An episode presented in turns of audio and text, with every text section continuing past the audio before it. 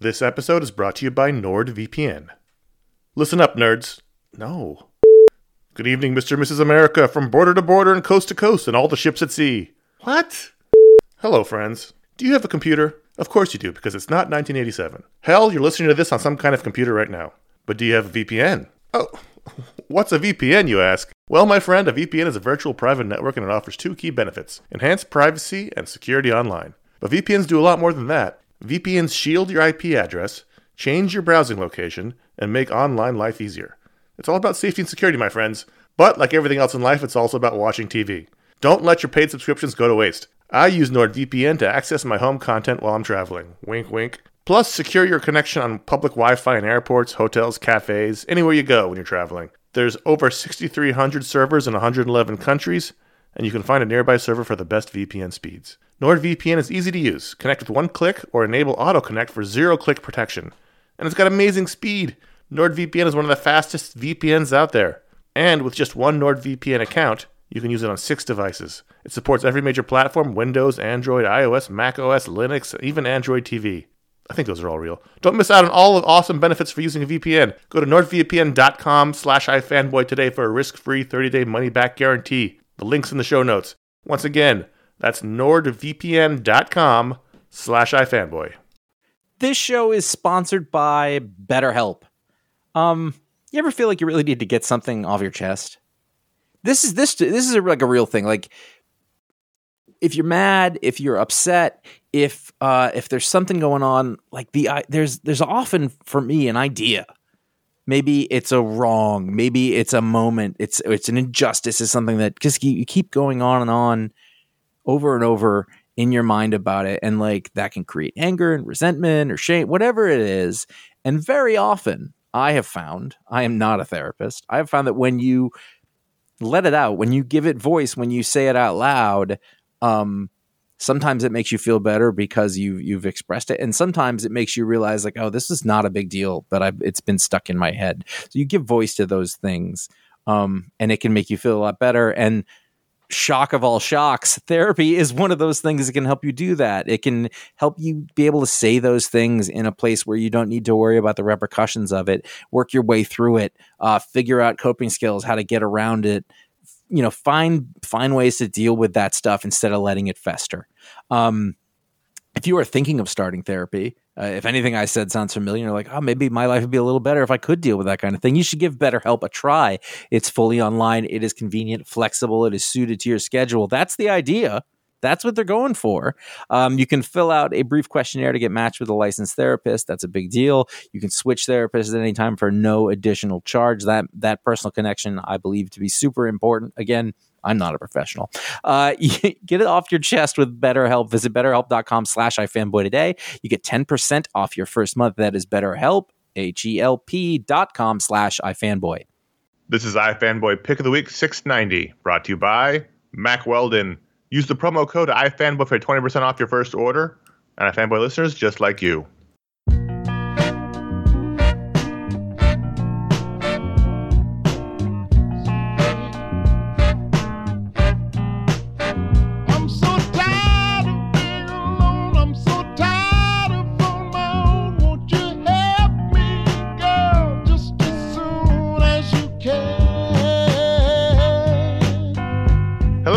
Fanboy Pick of the Week, episode six ninety. That's a big round number. Josh and I both realized this week. At, at seven hundred, can we change the name of the show? Sure. We'll get a branding uh, company on it, and uh, oh, there you go. They'll, they'll call it like the P O W. What? Ugh. What did Netflix re- change their name to? Remember that they changed their uh, they rebranded for a day. They rebranded just the, the physical side to um, something. I yeah. can't remember what it was. But yes, it was just the physical discs. They were something else completely dumb. Anyway, I'm Connor Kilpatrick. That's Josh Flanagan. We have thoughts about Netflix. We had a talk about how we weren't going to go off the rails, and that was the soonest and deepest I've ever done it. We are iFanboy every week. We read a bunch of comics, even if it's a holiday in the middle of the week, and you got to deal with your kids and your fireworks and your angry neighbors and movies and all kinds of things. We get it done, though. We call the best book we read the pick of the week. We talk about that book, other books of the week, the patron pick, maybe some listener mail if we have time. We'll try to make some time this week. We'll have fun. And here's your spoiler warning. It's a review show, so there'll be some spoilers. Uh, so caution yourself. And Josh, you had the pick of the week. I did have the pick of the week. Also, I want to add, we get it done, though. Yeah. To uh, to our regular slate of, of I don't know the word I want to say here. So the old, uh, pick of the week is uh, Old Man Quill, number seven, which dovetails nicely with a conversation we just had off air, which I just realized as I was saying it out loud. That's true. About the old man and the gun. Right, so wow. Maybe that's a thing. Um, I was pretty deep into my books this week. It was not a huge week, but I had a respectable little stack. Uh, well, was, it depends on, because the patron pick changed that for me, but we'll get to that when we get to the patron sure. pick. Sure. That's, you made, you made a choice. Um, that based on their choice. It doesn't matter. Mm-hmm. So I was probably near the end of everything I had to read, and I was like, I don't really have a pick yet. And I thought, I thought for a second, I was like, I, I guess it'll be the patron pick, which we'll get to. Mm-hmm. Um, for, there's reasons that you could you could say that, but then I started reading Old Man Quill, and uh, for those of you who remember, um, Old Man Hawkeye by the same writer of this, um, Ethan Sachs, um, was a was a favorite of ours for a while. Every issue that came out was fun, and every issue that followed was almost more fun than the last one. It had a very um, like an improving quality to it. And when Old Man Quill came out, we both read the first one. I don't think you went any further. No, I didn't. Um, it wasn't quite the same. Um, but over the course of this series, we're on issue seven now. Uh, it's it's it really has. It's not it's not as good. It's not it's not the same thing. But I also have a, you know I love Hawkeye as a character. Um, it has gotten a lot better, and it's gotten a lot clearer about what's going on. Um, I think at first it, it it was almost a little hard to distinguish it from whatever the regular Guardians book that came out that very right. week. I think. Um, but there were a couple of things in this that I really liked. Again, as with Old Man Hawkeye, when he started really digging into different parts of Marvel as That's they went through part. that world, that was sort of the most fun part. And so, you know, on this, the second page, uh, we get a Willie Lumpkin. And I was like, all right, I'm paying attention right away. Um, and, and so when you start off, you're in the Midwest somewhere, and the Baxter building has fallen down and it is in ruins, not unlike the... Um, the Star Destroyer in uh, The Force Awakens. Uh, right. And it, it is on top of a giant uh, decomposed Loki skeleton. Oh. And they've got to go in there. So we got the Guardians here. The guard, you got Drax, um, Manta, Quill, Rocket, and Gamora. No, no, no Groot. Apparently he talked too much and somebody killed him. Um, and they got to go in there and they got to get the Ultimate Nullifier. Mm. I, I forget why, honestly. Um, to, to stop the threat. That's basically behind everything, to stop the threat. It's, so it's like a MacGuffin situation. It's like the Maltese Falcon. They have to get the Ultimate Nullifier. There you go. Uh, Willie Lumpkin comes out, says, you shouldn't go in there. And and they realize he's a hologram. That's sort of the, the systems are still running. But right away I was like, oh, that makes me feel something. That's that's pretty good. uh, they go in. They're, tr- they're finding their way around. Herbie wakes up and becomes their sort of guide as all the Moloids come up from underground and try to kill them mm-hmm. all. And there's a sort of a really fun, big action scene as they're fighting their way out.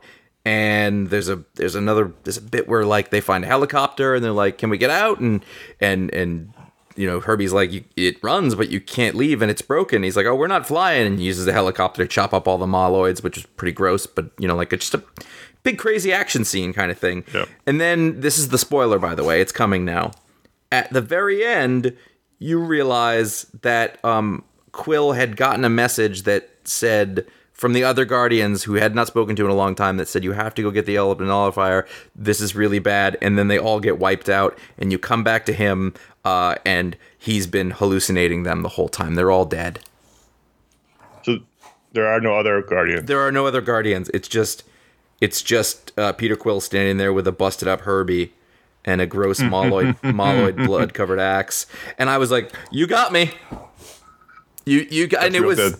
It's real good. It's just good comics. You know, it's we've been, good. we we keep coming back to this as we keep going on, like, what it is we want out of these things. And at first, it was like, I want you to make me feel smart and impress me. And now I'm like, I just want to, I just want to like reading comics. That's all I want out of it. I want to have fun. I do. I really just want to have fun. And, you know, old comics delighted and surprised you, and every time that a comic, a superhero comic book does that now, regardless of sort of how perfect it is in every other way, I walk away with a good feeling, right? And and that's where I was with this. And and of all the books that I read this week, as soon as I got to the last last page, I was like, oh, that's pick of the week. And I was I was glad for it because it wasn't a big event. It wasn't a number one. It's just a fun comic book. And I don't. I love I, that feeling though. Yes, when you when yes. you get to that moment, you're just like, oh, that's great. Yeah. That's that's that's good stuff. Yeah. So uh, you know, like it, it's gotten better as the series has gone through. I remember, you know, Ethan Ethan Sachs came out. That's not what I mean. Um, he hit, the, hit, hit the scene. He hit the scene. He his name appeared as a comic creator. He, I think he was a journalist previously, or whatever. Yeah, he was. He was a long time like near uh, Daily News entertainment person. Like he's he's a he was a long time entertainment. And we actually, I've gone back and he used to write all the comic articles. Like anytime the the mainstream news broke in mm-hmm. in about comics, he would write the article for Daily News. So he was like a long time near. That's great. Entertainment writer guy. And he, you know, it, right away, that Old Man Hawkeye series was great, and it, it kept getting better, and, and to an extent, like, wow, this person's really got their shit together. And I, you know, I, I had hopes for this series too, and, and it's just very pleasing to me that even though it wasn't, you know, it didn't nail me right away at first, like as I've kept reading, I've appreciated that that I that I stuck with it, and I'm glad about that. Well, what's interesting is is that that's a big twist for Seven. Is it a twelve issue miniseries? I'm not sure. Uh, I assume so, uh, for no other reason than the last one was. But uh, that's a big. That, that means that means there's a lot left. So well, that's that happened in Old Man Hawkeye too. Yeah, but um, so now, now I'm now I'm actually curious to read it. um, I might read it. You know the the I think was it um, Marco Cicchetto had drawn most of the last series, and then they erroneously took him off the last issue, yeah, so he could bad. go do Daredevil. Yeah. Um, but uh, Robert Gill does these. It, it's not like amazing work, but it's serviceable. It's not one of those books that I've been reading, uh, you know, and go, God, why did they hire this person? It works pretty well. Uh, it, this, you know, the, the whole art team is appropriate and the coloring's strong, and it's just it's just it's just fun superhero comic book. And because it's not wrapped up in any of the other things going on, you know, just just like, you know, the original Old Man Logan or whatever, they can just tell their story and they can reference mm-hmm. the stuff. And I mean, I think we learned before that this this this writer is of our time and yep. age, so that, you know, that's also got something to do with it. Context wise, he's ticking boxes for us that, you know, if you're a younger comic reader or maybe even an older comic reader, you're not going to have exactly the same uh, reaction to it. So there is that involved. Um, Yeah, it's good. It was good I'm, stuff. I'm downloading all of them right now. All right. Um, Sorry to ruin it for you. No, no, it's fine. I'm looking for it. I mean, that's a great twist. I yeah. respect the twist. No yeah, and it was one of those. I went back to read it. Like I went not. I, I didn't reread it. Like I went back and was like, wait, just what just happened? And it wasn't that it was poorly executed. It was just that it's it was it it was shocking. Like, wait, wait, they can't. No, they they are. That's good. good. Stuff. I like it. Cool. Uh, we had a big, we had a, actually a lot of number ones this week. Yeah. In fact, everything we're talking about ne- in the next segment is number one. My voice just cracked. Most mm-hmm. of the books this week and the whole show are number ones, actually. Uh, Lois Lane, number one. Greg Rucka, Mike Perkins. And Mike Perkins. I can't say it. I can't say it. I can't say it in my head without saying it like that. Sure. Um, so this is one of those spin- books that came out of, or it's coming out of the Leviathan event that was teased in that special that was pick of the week a while back. And, and I think if there's a book that Greg Rucka was born to write, it might be this one. And I'm not wrong here, and I, and I know that this is a ridiculous question. Mike Perkins was the... He was not the main artist. That was Steve Epting on Captain America. He was the backup guy. Mike Perkins was a Marvel guy, and I don't remember exactly which books he, he was doing. He was the one he did the non-Steve Epting issues of Captain America, of Rubiger's Captain America run. Could be. I think that's it. And he's good, except the only, I mean, the only real problem I have with this book is that, like, it's she her face wasn't consistent, mm-hmm. and that always bugs me.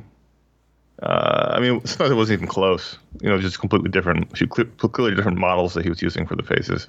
Okay, yeah, I can uh, kind of see that.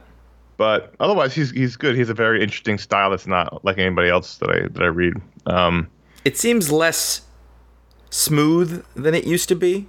Mm-hmm. Like if I were to go pick up my big old Captain America omnibus over there, I think you'd see. I think they were. It was trying to be more of a piece with what Epting, Epting was doing.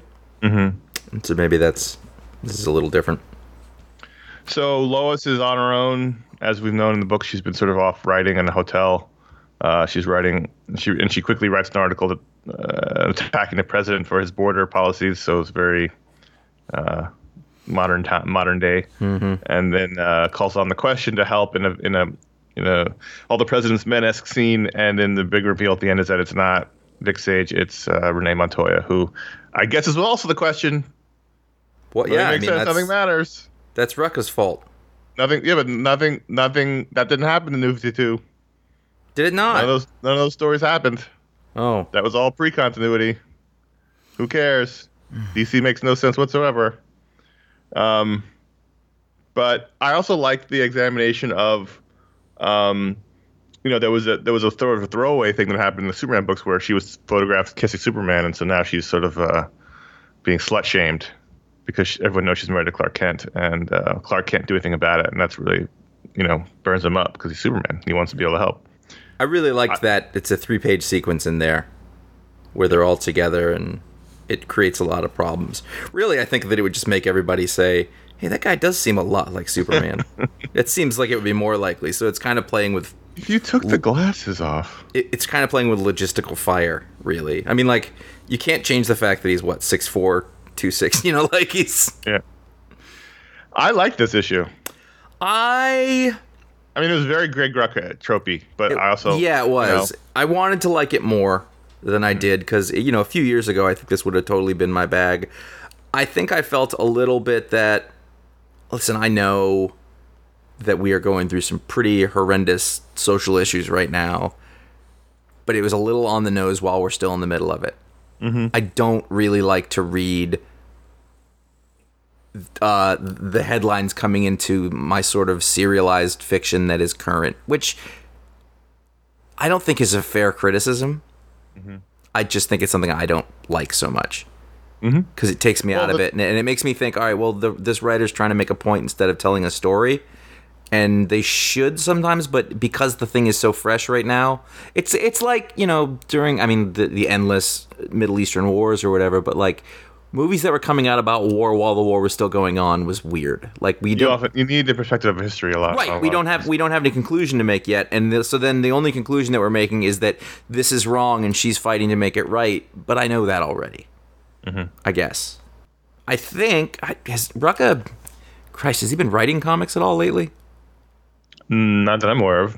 Yeah, so maybe I'm just not haven't been used to it. But there's a long time where I was like, oh, that guy's my favorite writer, and so I wanted to get a little more out of it. I think I really like Lois Lane. She's had a mm-hmm. we keep talking about Superman's resurgence, but I think that she's had a real resurgence too. She's been given a, a real character part. I don't think she's ever been necessarily a damsel in distress, but she's been a really good character over the past few years, between the Superman books, between uh, her bits in, in Tom King's Batman uh, Wedding Story, mm-hmm. you know, and there's been sort of different views of her and things like that. So it's really, it's a good book to have. I'm not, I'm not going to not read it. Yeah, I liked it. Um, it, it I, and also, I'm not really sure where what I mean. I know there's a there's an overall thing here with with the question and her, you know, trying to get some information for, about this Russian journalist who goes missing, but. Like, is that the, is that the twelve-issue story? What's the overarching story here? I'm not sure, and that's kind of exciting. That seems to be, yeah, I mean, but that, yeah, that's that's a number one issue thing we just get now. Yeah. Like, at the end of the first issue, you will not know what it is that it's going to be about. Just deal with it. I liked it, though. Mm-hmm. I, I did. It wasn't my pick, but I liked it. Yeah, yeah, I'm I'm kind of the same. I'm right with you. So, Connor, you're a big fan of manga and uh, Dragon Ball Z, right? Oh, for sure. Well, I know some of those words. uh, this week saw the the uh, release of uh, "No One Left to Fight" number one um, by by Aubrey Sitterson on writing in Fico Ossio, a name mm. which has quickly gone up to some of my favorite names in comics. Um, you better have a good FICO score if your name is Fico Ossio. That's a good point. That's a good point. I uh, I was a little I was a little worried about reading this. Because uh, I don't know if you listen, if people at home listen to the show, I, I, I interviewed Aubrey. Uh, Aubrey's a friend of mine. I like him a lot. Because of him, I will be taking my children to W W E SmackDown this this coming week. Mm. So yeah, no, this this that's a true thing. Um, on the other hand, I don't really have any connection with any of the things that spawned this material. I know that Aubrey uh, loves Dragon Ball Z, but as he is slightly younger than me, this, the age of my younger brother, I believe, who loved Dragon Ball Z. Yeah, so I was going to assume that he is of a the next age bracket down. Yes. Because oh. th- that's a whole... That's a whole. I mean, there's there's cultural interest. We're just not. You know, that's like your Power Rangers generation kind of thing. Yes. Like we just we don't. We were too old for that. I didn't. I don't know anything about Pokemon. I know nothing about Dragon Ball Z. I know nothing about Power Rangers. I and, don't and, like Napoleon Dynamite. And our our manga our manga knowledge is very very slight. Right, unless you're talking about Cup Noodle, which I could do all day. Obviously, not anymore. The comic but, book. That yeah. reference is so old that that even long-time listeners are like, "What the hell was that about?" There was a manga about the making of Cup Noodle, and and Ron specifically talked about it incessantly for years. Um, we all read it and liked it. We did a yes, show about it's true. it.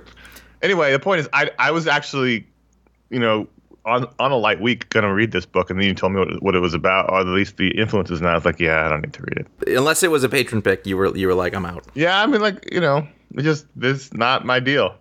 I don't think it is, and I don't think you're wrong about that. Um, so what was interesting here is that um, it really doesn't look or feel like any of the other comic books that are that are out right now from a mainstream perspective. It's definitely not trying to be a superhero book in other clothing. It is not, you know, a genre twist.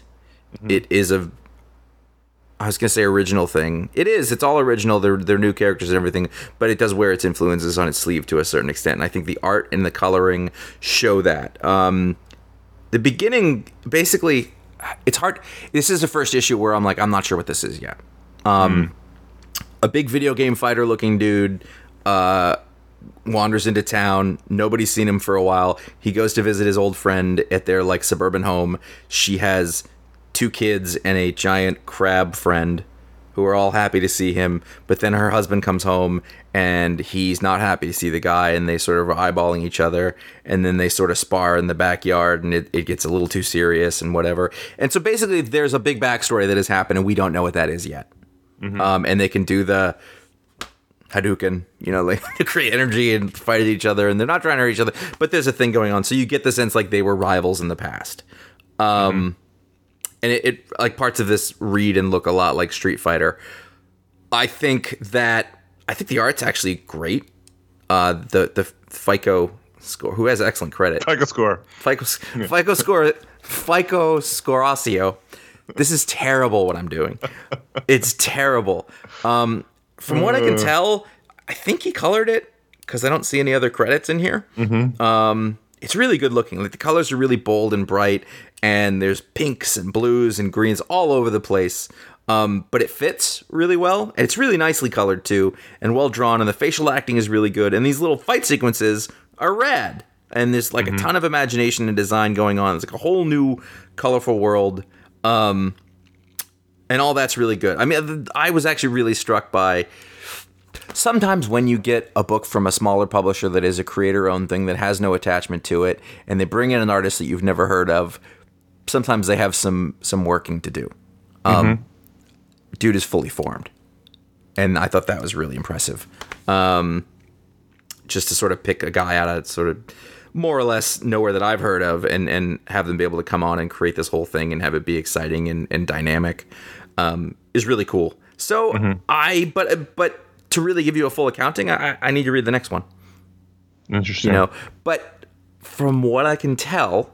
Uh, it is what it is, and it makes no bones about that. And I'm guessing that if you are four to six years younger than me, this will resonate with you quite a bit more than me. Probably. Yes. Um, but I'm going to read the next one. Um, it's it, it, there, there's there's something here, and I'm, I'm hoping it pays off a little bit. And maybe, maybe I will just expand my horizons a little bit. I'm not saying I'm going to go watch all of Dragon Ball Z. You're, you're definitely not. I'm definitely not. I do have the feeling if I was younger and I'd watch it, I would very much like it. Sure. My brother really liked it. Sometimes the cultural touchstones aren't there. Yeah, I think that's that's got part of it. Um, but if all those things that I just said to you sound like things that you like, you should check it out. You should definitely check it out. Um, for sure. New number one from Image Comics, Sea of Stars number one, written by Jason Aaron and Dennis Hallam, formerly Hopeless, art by Stephen Green. Rico Renzi on colors, Jared K. Fletcher letters. I Aaron Aaron and Hallam have written together, right? I can't remember. They're both from Kansas City. They came right, up they, they, at the they, same time. At one point, they time. had written, co-written a book together. I can't remember mm-hmm. what it was. I couldn't think of it while I was reading this book. Um, I don't know. I know they were friends. That's all I knew. Yeah, yeah, yeah. I assume that. I mean, I don't know, but I assume Aaron helped the plot because it didn't read like a Jason Aaron book. I don't know, but I, I do have to, and I'm sorry to do this, I do have to recuse myself a little bit again. Okay. Stephen Green's a friend of mine. I've do, I've done pitches with him. Like, he's drawn stuff I've written. I think okay. he's awesome. He has been hanging around forever. Um, he worked on um, the Mignolaverse stuff for a little while. He did some sort of Hellboy stuff. He's he's a great writer. And so years ago when him and I were working on something, he told me, he's like, yeah, Jason Aaron just reached out to me. And I was like, that's because you've got the stuff. And it, it took a really long time to come out, but I was really I was really happy to see it. Like, well, and um, the, the art is oh, incredible. It's, it's really all, isn't he good? It's yeah, another it's really one of those guys good. fully formed, like came out and I was like, oh, sure, I'll work with you. Like, yeah, no, this is this this reads like a real, real veteran yeah. comic art. I, I mean, uh, he's been drawing for, for you know probably ten years now, but you know, just right. he's not known. Right. Well, he should be. He's very good. He's yep. he's a lot better than a lot of people working on pretty big mainstream books. Yeah, for sure. Um, so this is a story of basically a space delivery man mm-hmm. who is taking his son to work on today as he delivers items from one planet to another. And has to has to safely navigate the stars. And he gets attacked uh, on his route by a space monster that crushes his ship. And the dad and the son are separated. And it, it's basically like, it seems to be from the ending, that, you know, dad's quest to find his son, son's quest to survive and maybe find his dad, who doesn't know his dad's alive. And also the son has some strange ability to survive in swim in space without gear. Yeah, I I I really liked everything about this, uh, except I think it was it was first issue thing. So like, I'm not sure what the story's gonna be from here. Other than reuniting, yeah. Yeah, I mean it's a cold, which it's not really. This has been all the first issues. This is how they are now. So, but it's hard to speak to it. Like, is this good?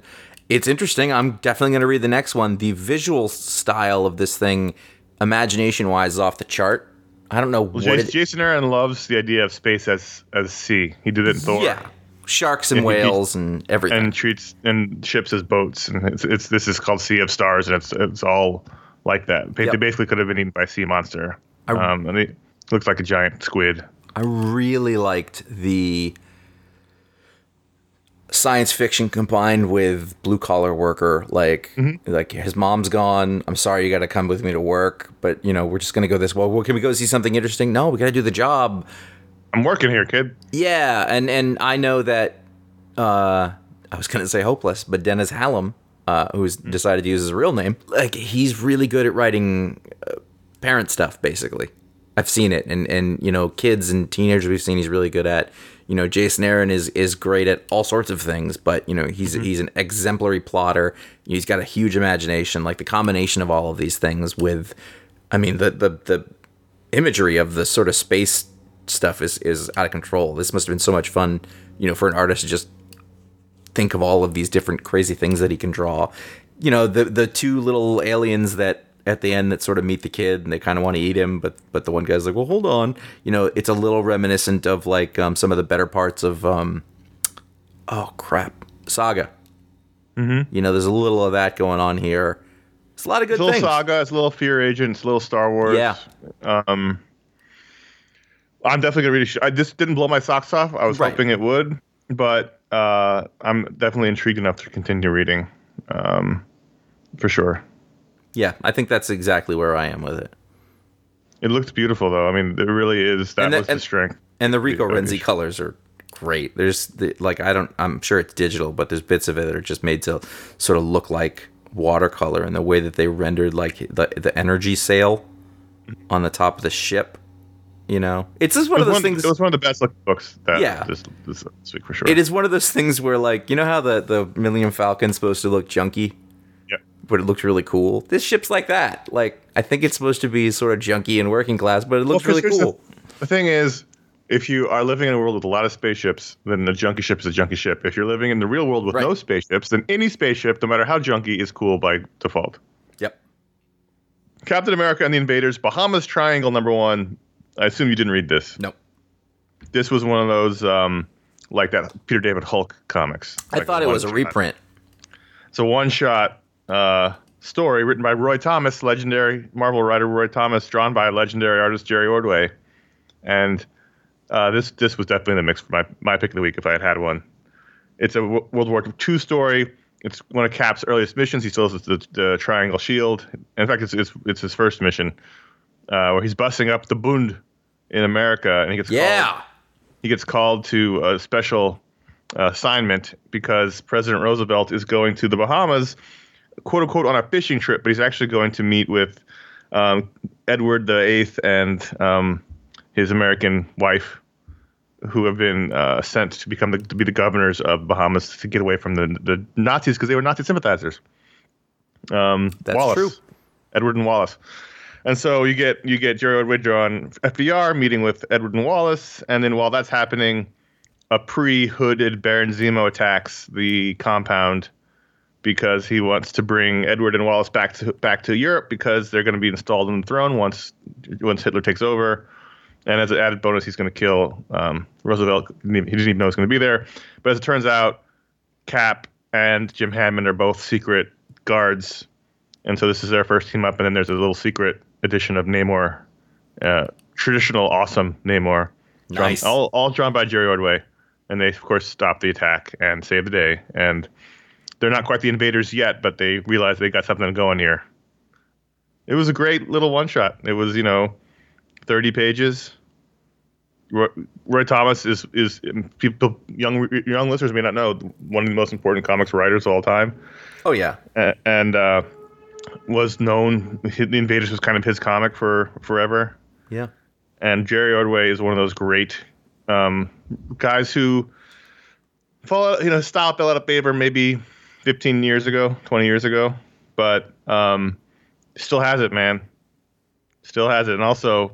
Draws the Human Torch like he should be with all those lines on his body. Oh, that's correct. Yeah, this is something you must read after the show. Okay, we'll you, do. This is the, I, I'm a little bummed because this this this punches all of your buttons.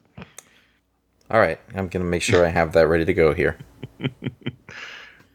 I uh, I love my Mack Weldon. I wore them. I had a big day this week, really long twelve hour work day, and uh, what did I go for? My Mack Weldon underwear. Obviously, because it was gonna it was gonna keep me right. For the whole day, it was going to keep me comfortable.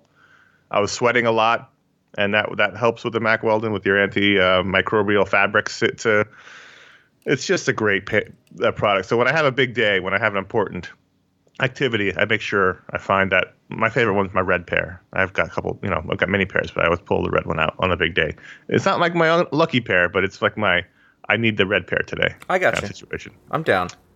Um, and the reason why all that works is because Mack Weldon believes in smart design, premium fabric, simple shopping. Shopping's easy. The website's great. Great products. It's easy to find. Easy to to, to get multiple views of what you're looking at.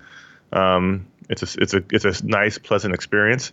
Mack Weldon will be the most comfortable underwear, or socks, or shirts, or undershirts, or hoodies, or sweatpants you will ever wear.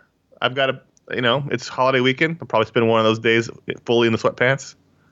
Not sure which one yet, but it'll be it'll be a comfortable day when I when I choose that one. They want you to be comfortable, so if you don't like your first pair, you can keep it, and they'll still refund you the money, no questions asked. That's a, that that means they've got confidence in their products. And as we talked about before, there are two new products: the Ace pants and the Radius pants. One of the the Ace is the one I was just talking about, the sweatpant, which is completely comfortable, and the Radius pants are really comfortable. Um, they're almost like those, you know, they talk about dresses being daytime, nighttime dress. Yeah. Like you can, this is a pant that you can wear in comfort, or like if you're doing work outside, or you can also wear it, you, you know, you can wear it out on a plane or, or out. I did. World, I traveled know. across the country in those. Worked very well for me. There are zippers though. I did that. I did have to get checked. There were some zippers, but that's a trade-off because also that keeps your stuff in your pockets when you're sitting down. You don't want that to fall out in the airplane seat, and that's the source of my major anxiety on a plane is that I'm going to walk away. Really, really a big deal. Yeah. Yeah. That's true. So, how do you get in on this? Great underwear, great pants, great shirts, comfortable hoodies. Well, you go to mack weldon dot com to get twenty percent off your first order in a promo code iFanboy. We have been talking about it for a long time. We believe in the products. They're great products. If you want to treat yourself, if you want a little luxury in your life, and your nether regions or your shirt area. It's called your chest. Uh, promo code iFanboy. I think that they need to adopt what you said, is that it, it keeps you right. Keeps you right. Oh, that's I watched the uh, first season of The Wire in, in, in a week. Yeah, that's Re- really good. Rewatched the first yeah. season of The Wire. Obviously, I've seen it before. Yeah. But was the was Old Man Quill number seven called Way Down in the Hole? Yeah, that's why I wrote that, it there. Is that also why you picked it? No, I didn't notice until I was writing the script. I just saw that and I was like, oh, I'll write that down. Superman, Up, up in the Sky, number one. Tom King, Andy Kubert. This is the uh, general release of the uh, Walmart exclusive story. The first one. Bendis also did Batman, so we'll see when that comes out. But all everybody who cried about not being able to read this can now shut up. Okay, so couple of things, couple of preambles. We're going to keep this one short. Uh, one, when I did that interview with Tom uh, that mm-hmm. was recently released here, he had mentioned this, and I, I had not thought of it at all. In fact, I didn't even know about it as a thing, but he said something about I was really proud of the Superman story I did. And so given, you know, all the stuff that she's written, I thought, oh, that'll be really interesting to read. And I did not know this was coming out, and it, it just did. So it was, I was I was excited to read it. Uh, mm-hmm. Part two of this is that I genuinely, literally do not understand why people are mad about them trying to sell comics at Walmart. Yeah. I mean, there's, that's just... There's not a shortage of material at your comic shop. There's not a shortage of it, stuff that comic same... shops can sell. It's It's, it's the same when they when when... adult comic fans get mad when they make products for kids. It's like if everything is not for them and available to them at all times, then they take it as a slight. So that being said, I think I expected it to be more all ages than it was. And it if wasn't. This was just a full-on great superhero, Superman comic book. Yes. The I, I'm assuming your trouble was with the art by Andy Kubert. He is my preferred Kubert, but even then, you know, as he has aged into veteran status, his style is... He's a bit clunk, a bit his his characters are all a bit chunkier. Mm-hmm. Um, I don't mind that. I like that part. I did have somebody. I had a, a pro who shall not be named point out to me that he can't draw characters from the bottom up. All his character, like if you look throughout it, all the faces are lowered, so the mm. chins are down and not up the way that you would take a selfie. Right. And I yeah. can't not see it. There's one mm. panel in here where he sort of draws Superman from from below. But even that, I kept looking at it, and I was like, it's weird. And that's on page fourteen of your digital reader. Um, I, I still get mixed up which which Kubert I like. I think I like the other one more than you this. like. You like uh, Adam, Adam, who does yeah. Captain America. I but, prefer Andy.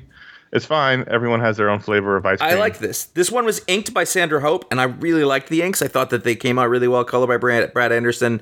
You know, when you get that blue and that red right, it's hard to have it not look good. Um This is very much a Tom King story in yeah. which a young girl has been kidnapped off-planet by a criminal using a bootleg Zeta beam, which I love that concept. Yes. And Clark has got stuck in Clark's craw. You know, he, of all the things he could be worried about, one kidnapped little girl is sort of below his purview, and he can't get out. He can't get out of his head, and re- decides to do something about it. And I really loved that. I, and I, I love that I, Batman was the and the way that it was. Batman's like, you, you gotta look into this. I loved the scene where he tries to pitch the story to Perry White as a newspaper story. Mm-hmm. That was great. Um, Perry's yeah. rising rising anger. And then um, I love that this was so fully ensconced in the D C U. You've got Batman, you've yeah. got Wonder Woman, you got Green Lantern. Uh, Fl- I think Flash at one point maybe. The one page with Green Lantern was a fantastic page.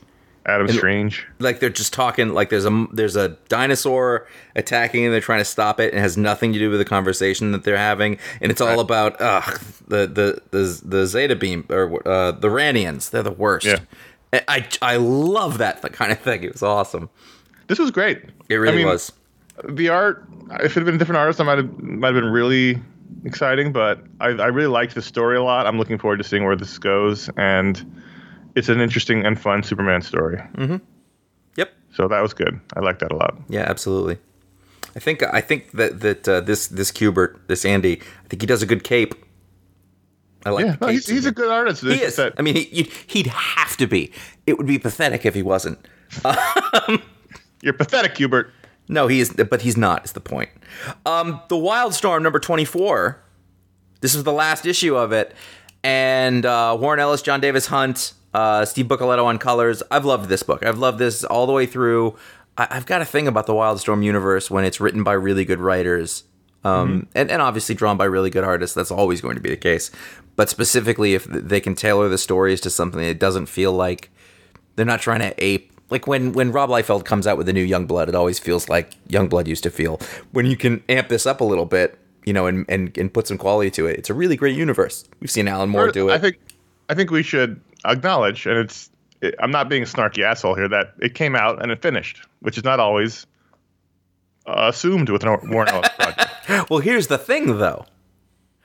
I was looking forward to it finishing, and at the end of last issue, I thought, this isn't going to finish next issue. So really what this is going to lead into is more Authority comics. Mm. And they don't really say who... Uh, who's going to be doing them? But uh, ba- you know, this whole thing set up the Mark Authority, Miller. and and nope.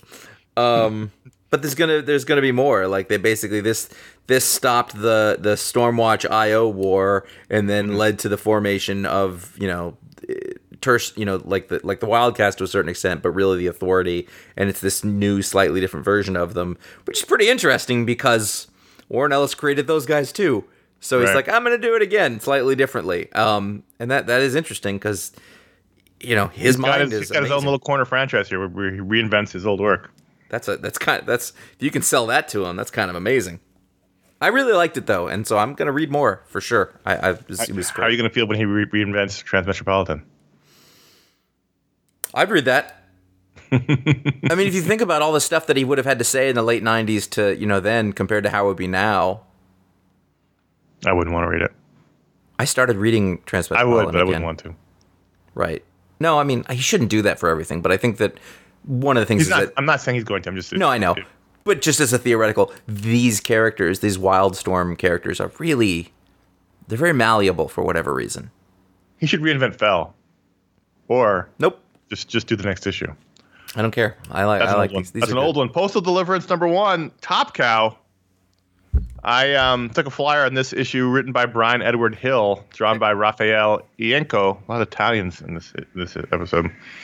Um, I t- this was a series where the name seemed vaguely familiar, and I saw Brian Hill, Brian Hill's name on it. So I said, "All right, let me check it out." And this is the second volume of this story. There was a post. I, he did Postal for years. Yeah, there was a Postal series before. This is a new volume of it. And I never read the original one. So this issue does a pretty good job of explaining the world and everything. And also I looked it up because I wanted to make sure I wasn't crazy. And so I did, I did read about it. Basically, it's a little town in which ex-cons can come live freely, but you have to pay a hefty fee to move there and also follow the very strict rules. And uh, the new guy who moved in this issue is not into following the rules. And so there's problems. It's very much, as we've talked about, a cold open issue, uh, in which the new guy moves to town, comes into conflict with the people of the town because he won't he he's he won't follow the rules and gets in a bar fight even though violence is not allowed. And, and now at the end says things are going to change here, so he's going to some sort of resurrection in the town. I enjoyed it. The art by uh, Rafael Ienco was interesting, um, really good in parts, little wonky in other parts. He's sort of a very realistic style. Mm-hmm. Um, you know, it seems to be a pure crime story, and. Uh, I might check the next one out. I, I, I do like Hill's point of view a lot. He has a good and, point of view. Are you going to go back and, and read all of Postal? Uh, probably not. No. But the thing is, you don't necessarily need to here, which is good. And uh, that's good, yeah. You know, it's just a t- there's just a bunch of people in the town dealing with with, the, with some bad stuff. I, I liked it. So we good. we opened with a number seven. We talked did. about a bunch of number ones, then talked about a twenty-four, which was the end of a series. And now to close this out, I'm going to talk to you about Crowded number seven. See mm. that? Good Where job. It's, it's a little seven thing. Crowded, uh, written by Chris Rizavella, um, with art by Rose Stein on the other on their other issues. And then this one was uh, also helped with Ted Brandt. I'm not really sure what the division of labor was. Um, it seven co- brings us back from a little hiatus. Um, the idea here is just... catch people up, uh, is a crowdfunding murder platform. You need mm-hmm. somebody killed, um, a bunch of people that is pitch both in. Frighteningly yeah. pl- plausible, and also would ap- would people would absolutely do that. Right. And then there, then there is also a sort of um, an Uber for bodyguards to save you from when people come to kill you, and there's a whole set of rules in this world that exists. So this is, you know... fifty, seventy-five years in the future, one hundred years in the future, something like that. It's that kind of sci-fi, the speculative, but over the top. Not unlike uh, Transmetropolitan, actually. Sure. Um, I really enjoyed this series, uh, the first sort of six of them. And so when it came back, I was pretty excited about it. Um, I think Rostein's art is great. Some of the pages were not as great, and I was a little disappointed by that because I think that the it's a it's a lot of art. The story is is still on point. It's a really interesting. Sabella's really a really strong writer. It's really fun. I I, I would like you know to have the art not change. It wasn't even that it was bad. It was just that it was different. But it's back. It's still good. Let's go. So those are the books we wanted to talk about. But if you go to patreon dot com slash ifanboy and you sign up, everyone can vote to add a book to the rundown. And this week, the patron pick was The Walking Dead one ninety-three, written by Robert Kirkman, art by Charlie Adlard, with gray tones by Cliff Rathburn, and art letters by Russ Wooten. And it's the final issue of The Walking Dead, as as I'm sure you read on the internet. Um, Robert Kirkman dropped this on people with no explanation and no advance warning. That's not true about explanation. It was a six-page essay in the back that explained it, but no advance warning. And, in fact, fake solicitations for for the next issue and the issues beyond. You have to admire the commitment. Um So before we get into it, you know, l- listeners of the show know I don't read this in issue. I've never read The Walking Dead in issues. And uh, uh, so I appreciate there was a debate about whether or not to force me to read this. And I appreciate those who said, hey, maybe we shouldn't be jerks. However, those people lost the, lost the, the battle. Um, jerks win. Jerks win. So, uh, so I had a choice. My choice was just read this last issue. Or, and, th- and thus ruin my entire ten years plus reading this book, or um, read everything I had been missing because I had fallen way behind on the trade. So I read twenty-four issues of The Walking Dead on Thursday. Happy fourth. nineteen, one sixty-nine through one ninety-three. one ninety-three was like two and a half sized. Um, on the one hand, you know, it reads very quickly. It's always read very quickly, so it wasn't that bad. But uh, it was a lot of Walking Dead reading I had to do because of this patron pick. Because um, I wasn't going to compromise. Uh, you know, I, I didn't want to be into this series for so long and then have then read the final issue without having read the previous twenty-four. On the other hand, though, like, you know, done. You could have. I mean, you could have done it, and we'll talk about the story in one second. You could have absolutely done it. It wouldn't have. It wouldn't have been as impactful if I had just jumped ahead and read this issue, though, and not yeah. read the previous, uh, basically two years worth of comics. Because uh, a lot of important things happen in it. Um, so, this is the final issue. R- Robert Kirkman wrapped up Invincible last year. Bobby and, Hollywood strikes again. and wraps up one Walking Dead here. Um, I really liked it. I, I did liked too. It a lot. It, this was my pick of the week by far. Yeah, I think he's, this... really, he's really good at... Uh, Invincible, the final issue, was also picked. Like, he's really good at wrapping up his stories, and that's a really hard thing to do. Well, I think a lot of that has to do with the fact that he's really thoughtful about it, and he really cares about it. And, he, you know, I, I, I just made my little Bobby Hollywood joke, but the fact is it's been years and years and years now, and the comics have gotten no short shrift. He could have stopped writing this very easily many years ago. Yeah, and and he didn't. And he did it out of... respect for the, the material and the craft and the readers, and I think that that comes through. That's really and he and, also wouldn't have done it the way he did it, did it the way he did it here if he didn't have that respect. He could have very easily turned into a big media blitz and pumped up the the pre-sales, yeah, and you know made it a big event. Instead, he dropped it and like the opposite of Die Die Die, in which he put out without any advance warning either. Like clearly, if it was just about the business, he would like. Someone asked me why didn't they. Why didn't they promote this? This would have been a big deal. It's like because he wanted it to be a surprise, and that's he. If he didn't care, he wouldn't have done it. Well, also, but you know, then the other side of that is that he's in a really unique position. When I say really, really, a that really unique is redundant and stupid to say, but b he's in a unique position in that it's creator-owned book. He's in full control of it. He's a partner at Image, so he doesn't even get pushed back on that front. Monetarily, it is significant for him, but.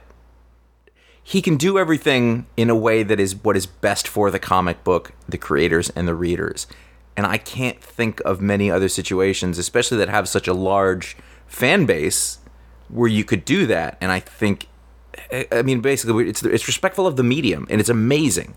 And and the essay at the end, we're not even talking about the book that much, uh, but um, the essay at the end was really enjoyable to read and sort of his thought process that he got to it. Um you know, I just, I wanted, there's nothing is surprise, nothing. And we talk about this all the time. The three month solicitation, and he's always, with the, his solicitations, he's always had them have no information. Like his solicitations were like, were like the the Mad Men previews for next week. Yeah, and and yeah, you know, he took it even further. You know, uh, they don't preview they don't preview these issues. Like you don't, we don't right. get comps of them. They're not, they don't exist. Right. You have to buy them. You you can't. No one is getting this ahead of time to know what's happening. And he created an event out of it, but it was an event that was earned. And then, mm-hmm. so on top of this, all that, like, I'm really impressed by that. And on top of all that, it was a good, it was a good wrap up. It was, it was a nice bit of comic book storytelling. Um, again, what I liked about it was that, you know, this is the premier horror comic, right? Maybe of all time, probably of all time. It's it's they're oh, yeah. the most most successful indie book of all time. I, I, I'd imagine it's generated more revenue than Teenage Mutant Ninja Turtles. Those would be the top one and two. But um, are we counting merchandising? Because no. well, well, they, they sold they sold that to Nick. I don't know. I mean, this is a multi-billion-dollar property at this yes. point, so it's one and two. Merchandising can could could edge Turtles over Walking Dead. It doesn't matter. It's it's one of the top most important yep. things. Big deal. But in this issue, the book changes from a horror book to a western. Yes, it did. And I loved it. Yes. So we. We jump into the future, as in the last issue. Uh, you know, very famously, Rick dies, gets murdered by the son, the the squealing son of the uh, governor of Commonwealth. You were spoiled by that, right? You you knew. Well, that. I knew he was going to die, and so as soon as I met the son, mm-hmm. I was like, "That's the guy who's going to kill him," uh-huh. because it would be the most annoying person to kill him, and it was. Right. Um, but it made sense. Uh, totally made sense. Anyway, so the point is we, we now jump ahead. At the end of that issue, they all were returning to Alexandria for for Rick's funeral, and then we we jump ahead now to the future in which Carl is, is an adult, and he's married to is it Lily, the, the I forgot the, the the blonde girl, the other blonde girl he was not dating when he was younger. Sophia. They have a daughter. Sophia. I don't know where Lily came from. Sophia. They have a daughter named Andrea. Um They live in a western town. They're they're they're basically all safe. They're cordoned off. There's not as many many zombies anymore. Um, but uh, Maggie's spoiled brat of a son, Herschel, has has a traveling zombie show, and uh, brought one brought it to town. One of them escaped, and and Carl had to kill it because it was outside his house. And but now they're they're considered valuable property and not not scary monsters. So he he gets put on trial for it. And it was a. Uh, I thought it was terrific. I thought it was a great wrap-up. It was very much one of those kind of Six Feet Under kind of wrap-ups where you see the future, yeah. not fully to the end, but we see how everyone has happy lives or not happy lives, um, lived or died. Um, we get we get a very much a wrap-up on characters both new and old that we met along the way, and uh, I I loved it. I really I really was impressed by it. Yeah, it was pretty delightful. I mean, if I had any problem with it, it was just that I didn't remember who a lot of the characters were because I pretty sure. much stopped reading it a while back. And so... You mean you didn't binge two years worth of comics and never had them all fresh in your head when you read there it? There was no way I would have done that in a billion years, and that's why we're different people. Um, I, you know, like when uh, Judge Hawthorne, I was like, wait, is that Michonne? And so I had to look up like, oh yeah, that's her last name. That's her. You know, I kind of remembered who the girl was, and then when he went out on the on the ranging exercise with the other girl, I was like, oh, she was the... What, his ex. Yeah, that girl he slept with. She was with. the daughter of the um, one of those horrible one, one of the many horrible groups. Is that what they yeah, were? The Whisperers, yeah. Yes, and and I liked I thought their relationship was really interesting. Like I liked that Carl grew up in Rick's image. Yep. And it was a Western. It was totally a Western thing. And I think that one of the ways that you can get away with all his little wrap-ups here is that by doing it in that Western format, it has a different set of expectations. You can be a little more romantic. You can be a little more, I don't use the word cliche, but it kind of works. You can do those things in this context, I think, in a way that you maybe, you know, couldn't in a straight-up horror book. And also, I like that, I mean, it's a larger metaphor, really. But I like that he had to, he gave it a happy ending. Like he's originally, I wasn't going to give it a happy ending. I wouldn't. It would be a creepy ending. And then you know, all the zombies would be coming over the hill or whatever. But he didn't. He said, I just worked yep. for this for so long that w- why not give them a bit of ha-? And I, it I needed like, it. It did need that. But also I like that as a metaphor for who Robert Kirkman is. Mm-hmm. Like I, we know that when he started this book, he had leveraged himself to such an extent, you know, that it was genuinely scary for him. You know, right. he, he was deeply in debt. He did this thing. Nobody thought it would be what it was. And it became this huge, like, it, he's got a happy ending. Yeah. I mean, and, that, that'll certainly change your view on life. Right. And and that gives it a, a, a it's hopeful, you know. Yep. And also, there were still even some sort of social issues throughout here, but it wasn't so on the nose, you know, that I was like, all right, I know what you're trying to. He doesn't work like that, but he's still saying something. I, the thing right. with the, the, you know, the, the Roamers being, you know, property or being a, a thing in a show, and, and how, you know, however many years later, people are already starting to forget, you know, that is relevant, but it's not, it's not spoon feeding you. Or people who were not alive really during yeah. it, the kids who are all like, this is lame. It's like, yeah, none of you had this fight for your lives. Yeah. And that's, assholes. You know, that's like not knowing. I also like, history. You know, the, The idea of it being a Western makes sense because they basically had to restart society, and you can't restart society from the place you, you were at before. You don't have the technology, you don't have the the materials anymore. So they, you know, they're basically starting society over. So that on dawned the- on me as I was reading it, and then sort of the, the stormtrooper guys show up, and you're like, all right, yeah, this isn't. It's not an alternate take. It's sort of what happened. It's just that, you know, like we have the we have the materials. We start from this point, and this point we can do what the you know the old West did. We have the wooden houses, and we have trains, and we have. You know, slightly some maybe some more technology, but it's not basically like they're jumping into the sci-fi future. It's we have to start yeah. over. And, they have the plans, but they don't have the manufacturing. Yeah, it was it was it was good. I really it was it was really good. I like that everybody wasn't like great. You know, Maggie may have fucked up, and mm-hmm. her kid is unpleasant, and you know, not everyone's happy. It was good. It was really good, and it's impressive. You know, it's an impressive run. one ninety-three. Uh, It's nothing to sneeze at, even if he never made it to three hundred like his goal was. But um, but it, I also it, like it, that it was it not a round number. It was yeah. Jeff Jeff Parker was, made a joke on Twitter. He's like, the real the real story here is that he managed to not finish at two hundred, which is what every you know O C D comic creator would have gone for at least. Right. One more. Well, he I mean he says it in the back. He's he's not even writing for the trades, he's writing for the compendiums. Yeah. And so they figured out how many issues they needed for another compendium volume, and that, you know. People might scoff at that, but that's the reality of doing business. And, and that's uh, not, that's he's smart. That's smart. And it also didn't affect the story in any negative way. No, not at all. So, Walking Dead. First of all, clap for Robert Kirkman. Very, very impressive. Also, Charlie Adlard, who did every uh, every issue but the first six plus a random one in the middle. Um, really, really impressive performance from him too, and uh, good work by everybody involved. It's weird now that these books are over. Yeah. It's we weird that Charlie. Ad- we might see Charlie Adlard do something again. We just always assumed The Walking Dead would just be or be there in the background. Yeah, it's weird. So I might have to. I mean, that was that was one of the books from the beginning when the, we started iFanboy. That was uh, at least we started the podcast. That was you know one of those constant books. We we we, we interviewed Robert Kirkman so many times in the early days. Yeah. Um. So it's strange. Things change as well you get done. older. Let's do ratings on Walking Dead number ratings. one ninety-three out of five. I'm going to give it a five. I'm going to give it a four and a half. Okay, there you go. Yeah. Sticking with it? Yeah, sure. I'll read the next one. Okay. So patreon.com slash iFanboy. That's where you can go. You can vote to add a pick to the book to the rundown if you are a patron. Yeah, if you like this kind of thing, you want to vote, you want to have a say in that. I really think that the folks who have gone to patreon.com slash iFanboy are getting uh, value out of it. I think they're having fun. There's a little community that's grown up around them. Um, you're getting, you're getting, we're getting. There's content that comes out from it. There's there's the book spoilers and the talk spoilers that we do. There's the patron pick part of the show. There's the patron powers. It's it's made our show better. Um, and so we want to thank everybody for doing that. Um, we have other stretch goals in there. Um, you can go to you can go to patreon.com slash iFanboy to check what those are. The next one would be a non-comics media podcast that I don't have time for, but I really would like to do. Um, we, we made a little headway. Um, and then the other part is that we will uh, upload the missing uh, video shows uh, up yep. onto YouTube. And it's funny because I was looking for something the other day, and I was like, I hope this one's up. And it was. And then I looked at it, and I went, let's take this one down. Um, that's that's just me. Uh, you can also go and uh, purchase merch, merchus, merch, in the words of the famous Minutemen, the merch.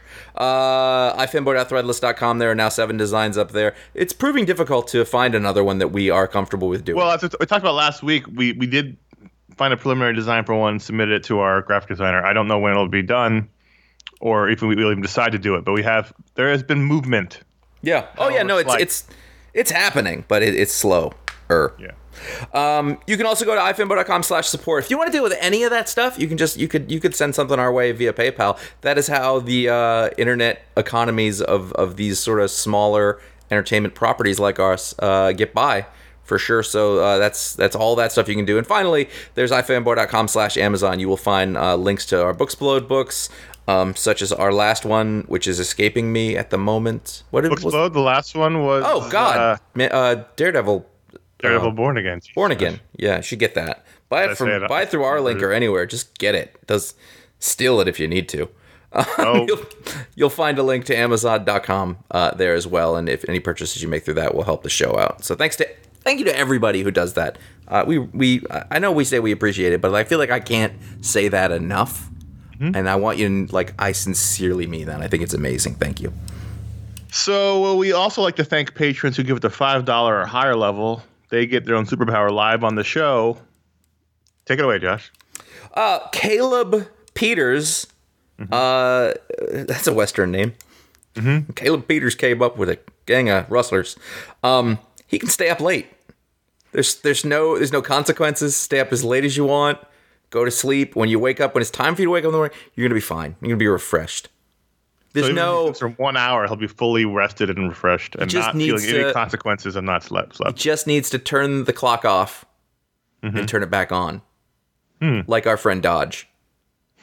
Uh, and he just. So no, no, no ill effects. His body is. It's healthy. as if it's as if he's gotten a full, restful, non-apneatic nine hours of sleep. Wow! In the perfect position, all is That's, well. Is it only at night, or can it, like if he takes a nap, what happens then?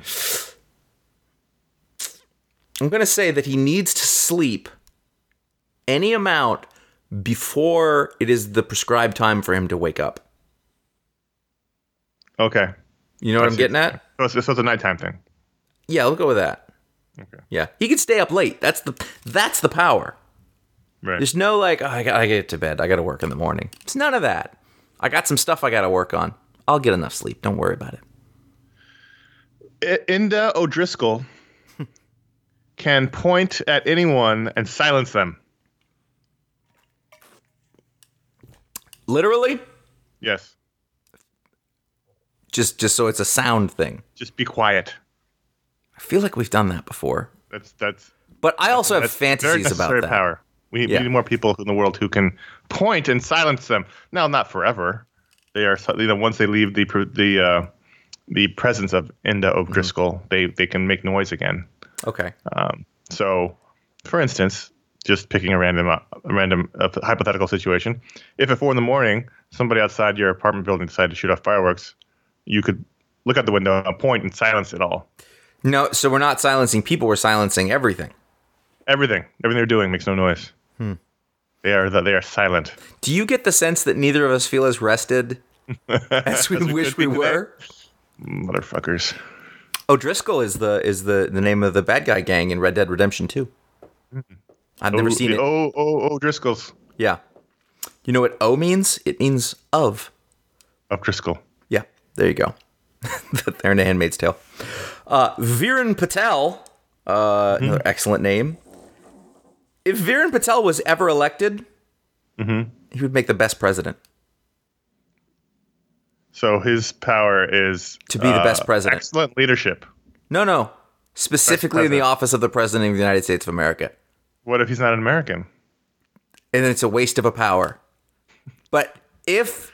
Through so some, he couldn't be the president of General Motors? They have to be. I'm I mean, I'm not saying he'd be bad at it. He'd probably be very good at it. But the best purpose, the the the the the pinnacle, if that person was to get into office through mm-hmm. some combination of luck and chutzpah, brass, hard work, and and and honestly, Bob. providence. However mm-hmm. it took, they would they would be the best president ever. And they would make those changes that would unite everybody, not unlike Bill and Ted. I believe the, the whole the whole point of the new movie is they never actually do it. I thought they did at the end. Well, I think the point of the movie is that they um they uh, haven't yet done it as they're in their fifties. Oh, okay. Like, you guys need to get, get on this. And I, and I touched my phone with my foot and turned on Siri. Um, Jason Smith. I'm sorry, Jason. It's not as, as this has been a whole show of great names, but Jason Smith sounds like an alias. Jason Smith. So you know how um, Mary Poppins has a magic bag? Mm-hmm. Jason Smith has a magic jacket. And he can open that jacket and pull out anything you need. Is it a? Is it still a, a slim, nice-fitting jacket? Yeah, it looks great. It's just that he, he reaches in like an inside pocket and pulls out a lamp. So it's not like my problem I have now where anytime I put my phone in any of my pockets, it, it looks like I'm smuggling something. No, no, it looks great. The lines are all clean. Oh. You can't tell there's anything in there, but there could be a Buick if that's what's needed in that situation. It's the it's the Doctor Who phone box of jackets. Right, right. Magic jacket. Let me ask you this. Mm-hmm. Is the jacket contemporary or is it like a timeless style? Because it's a classic because he's got to be able to wear it all okay. the time. Yeah. Because that is tricky. Because nope. I have jackets yeah. that ten years ago I loved and now I, oh, I can't wear that out. I'm, also doesn't fit, but still. That's it also always fits him. That's why it's magic. It, it, okay. it always fits perfectly, and it has things in it. Whatever he, whatever's needed at that moment. That's not bad. I Except take for that. Currency. It's. I'm going to assume it's breathable. Yeah. Water resistant. Those kinds of things that I also look for in a jacket. And, you know, it's always clean. He can't take it to the dry cleaners because that oh, was no. the one time the dry cleaner fell into his jacket. Yeah. And, and uh, never never seen again. A car fell out. Went to check if there was anything in the pockets and got lost in a time loop. Those are the people who we thank this week for patreon.com slash iFanboy. Give it the five dollars or higher level. If you want your own superpower on the show, you can join up and do that. We are um, on pace to finish out this year with all those patrons. Oh, obviously, obviously not, the, not the new ones, but uh, the old ones. So we thank everyone and who's done that. So we are we are we are starting to go long. I think we need to keep this reined in. Um, okay. Let's let's. You want to do the second question, and then we'll save the other one for next time? You want to do the second question, but keep it reined in. I see what you're saying. Should we? Well, we're not going to have less time in the future. Let's just do it. Okay. Scott said, I would love to get your take on the evolution of the comics media press over the last fifteen years. It's such a nutty landscape, and I'm sure that you have thoughts and insights that would be entertaining. What do you miss? What would you like to see change? Just generally, what has been your experience as part of the comics media? You wanted to, you wanted to end short. Um, there's a lot there. Okay, we, well, uh, so so the so just not everybody listening was necessarily around for the whole thing. That's what I mean. Yeah, we should start there. Uh, we we started our website forever ago as a place to just talk about comics because we were the year two thousand. We had an email list with people, and we thought, oh, we should turn this into a website because back then that was a novel idea. And um, over time, we grew it into. We would just post things we liked, basically, and nobody really read it or looked at it. And it was there was like two people who would come, and we just did it for our own fun. Um, we started the podcast in two thousand five, late two thousand five. Uh, people started showing up, and then we began the earnest work of turning it into. I wouldn't say it was a news site. I think we did some things that were like it news. was news and opinion. It was a community comics culture. I mean, yeah, it wasn't. It was a news site. We definitely posted yeah. the news, talked about the news, but it wasn't. You're strictly like the way things are now. It's very different than what. We, no, there's nothing out there now that does what we did. No, uh, but over that time, you know, we we came up with a lot of ideas about how we thought a comic book website should be. But also, we, you know, through that work, became quote unquote legitimate members of the comics media. We yes. it was for however many years of Josh and I's full time job, five years. Yeah. Yeah. Um, I would hesitate to call we don't comics like journalism media anything more than media. It's not journalism. There are no comics journalists, in my opinion.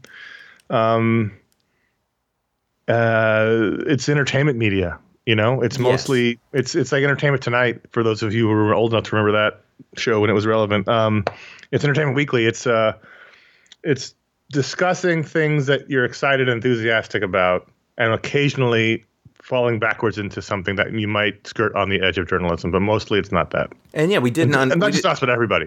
And we didn't operate under the auspices of being journalists. So we did follow some of those sort of tenets, you know, because of our own Interest. sense of right and wrong or, you know, whatever yeah. it was. Um, but at the same time, we also did see what was happening all around us. And I think that the interesting thing is what has happened since we stopped doing it. When did we stop doing it? twelve? twenty thirteen was when we stopped thirteen. The website. Yeah. Yeah, I mean, we were trying to pay people for a while. We lot we were, and it wasn't we a lot. We were paying people. We were paying people. It wasn't a ton, but it was important to us to be able to do that when we could.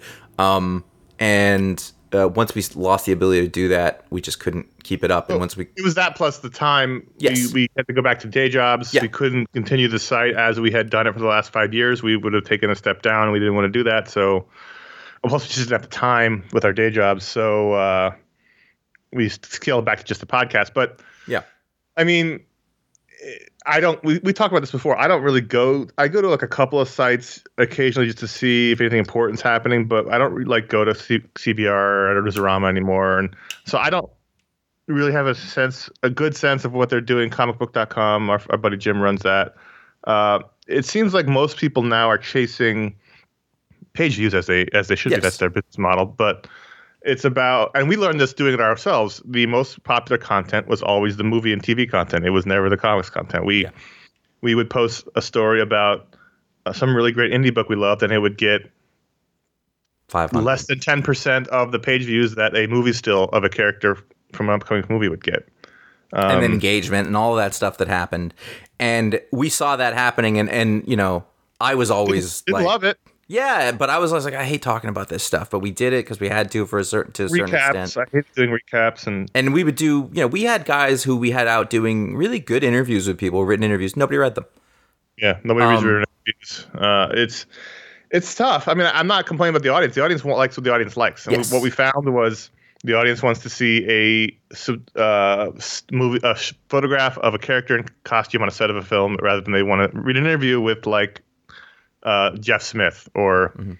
you know, um, somebody else who's great. Even somebody like, you know, Scott Snyder. We did an interview with Scott Snyder and, and, and you know, doesn't do as well as, as here's the latest, first look at Wolverine, yep. you know.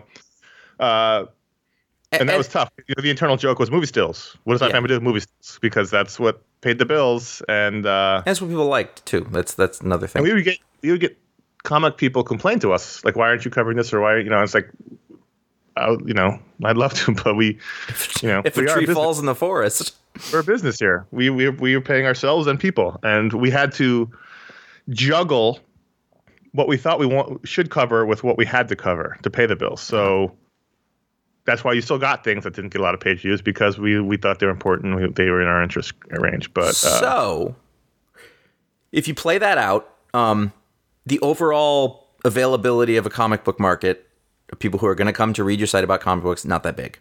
No one's going to get rich from that. People, New York Times can't, you know, you, like on a very large scale, all around media is having a hard time with this. So you can imagine for a smaller site. So the idea of real journalists being yeah, paid a livable wage in comics is laughable. It, yeah. It's we you may as well try to invent uh, uh, human flight and it's, invisibility. It's, It's, it's it's fan press. It's, it's you know you do it because right. you love it, not because I mean. So the only people who are going to get really good at it are going to be people who are super super committed, don't care if they're going to make any money, and really do care, and are also intelligent and capable. And there are a few of those people, but they're not Maureened out. I, that's not the way I was trying to think about. Like a you're like not going to create a professional comics press.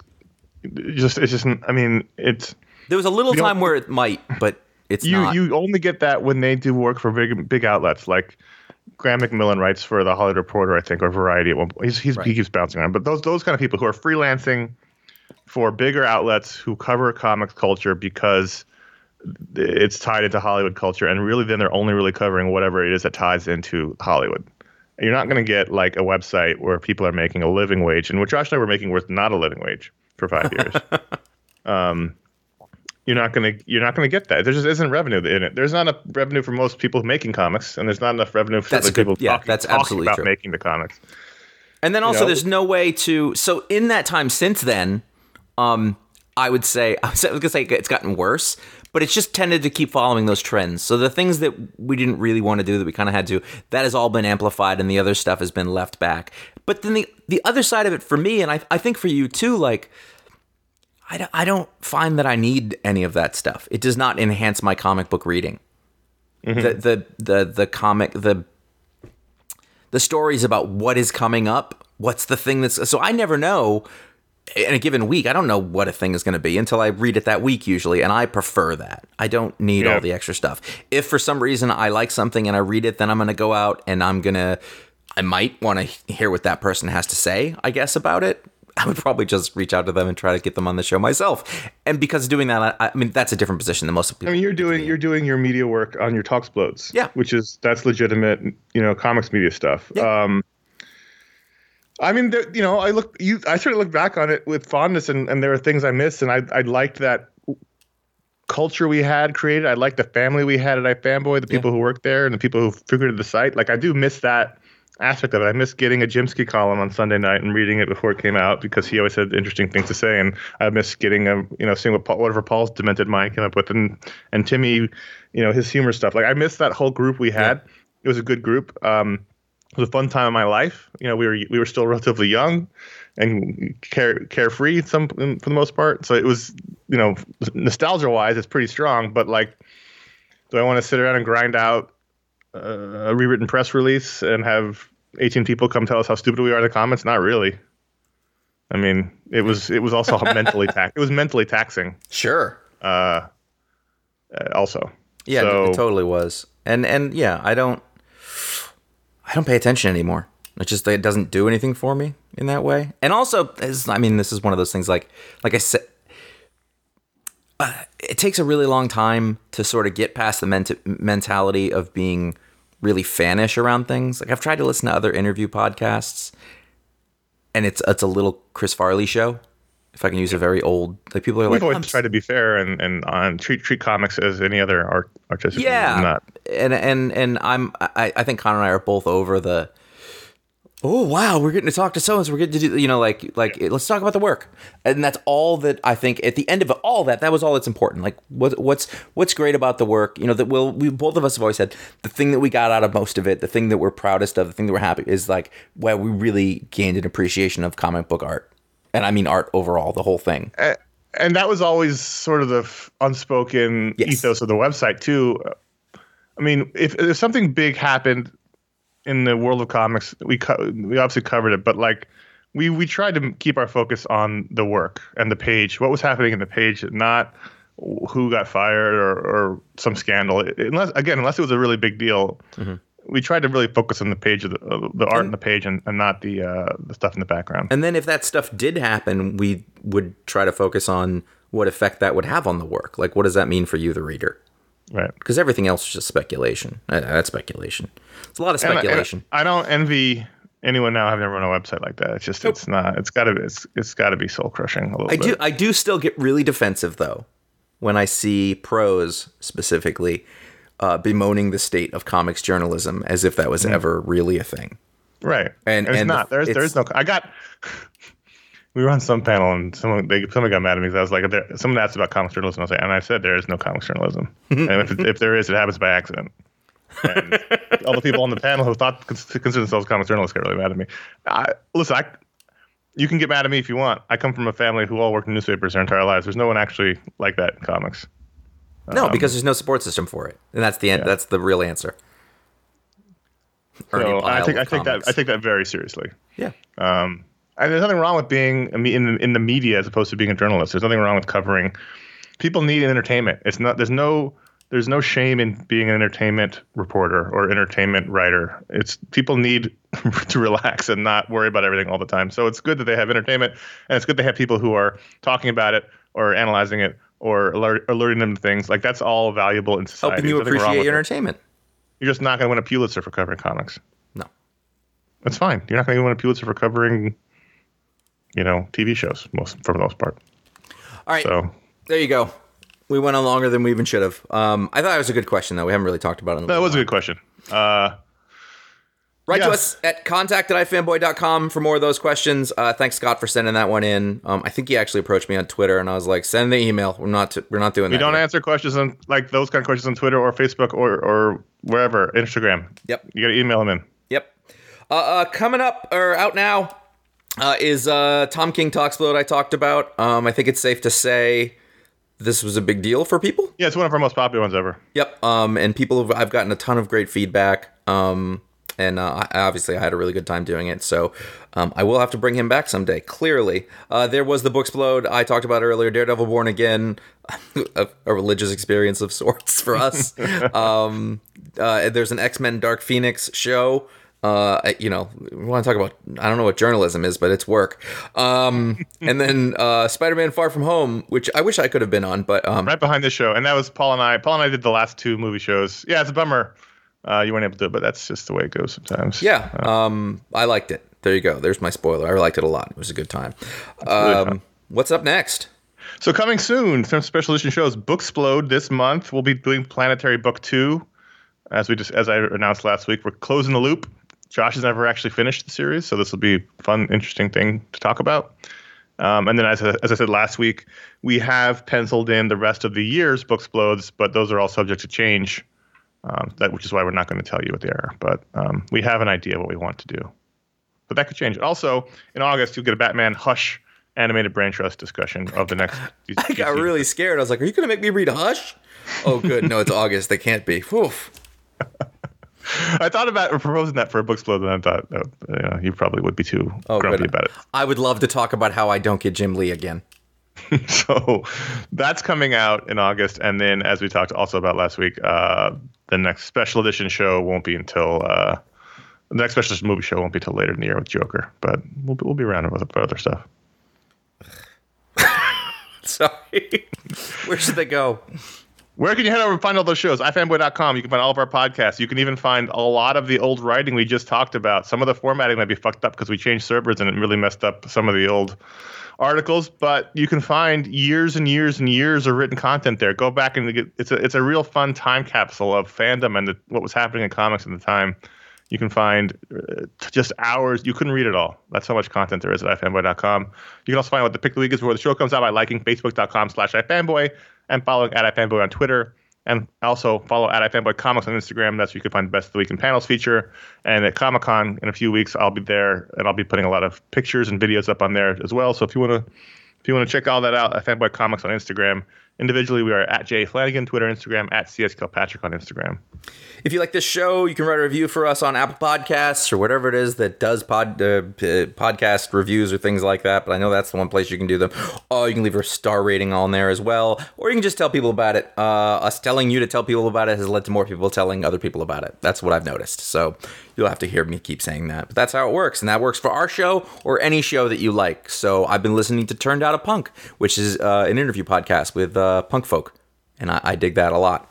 Uh, see, that was your review. Um, better, I told my friends about it, all the thousands of you. Um, and that is it. That's what we got. We went over. We do it. We can't. It's my that, that one was my fault. It was your fault. That's I fine. I know. You're, you're going to pay for it now. I know. I'm sorry. All right. So until next week. Yeah, I'm on next week. Until next week, I'm Connor. To be my greatest dream. Yeah.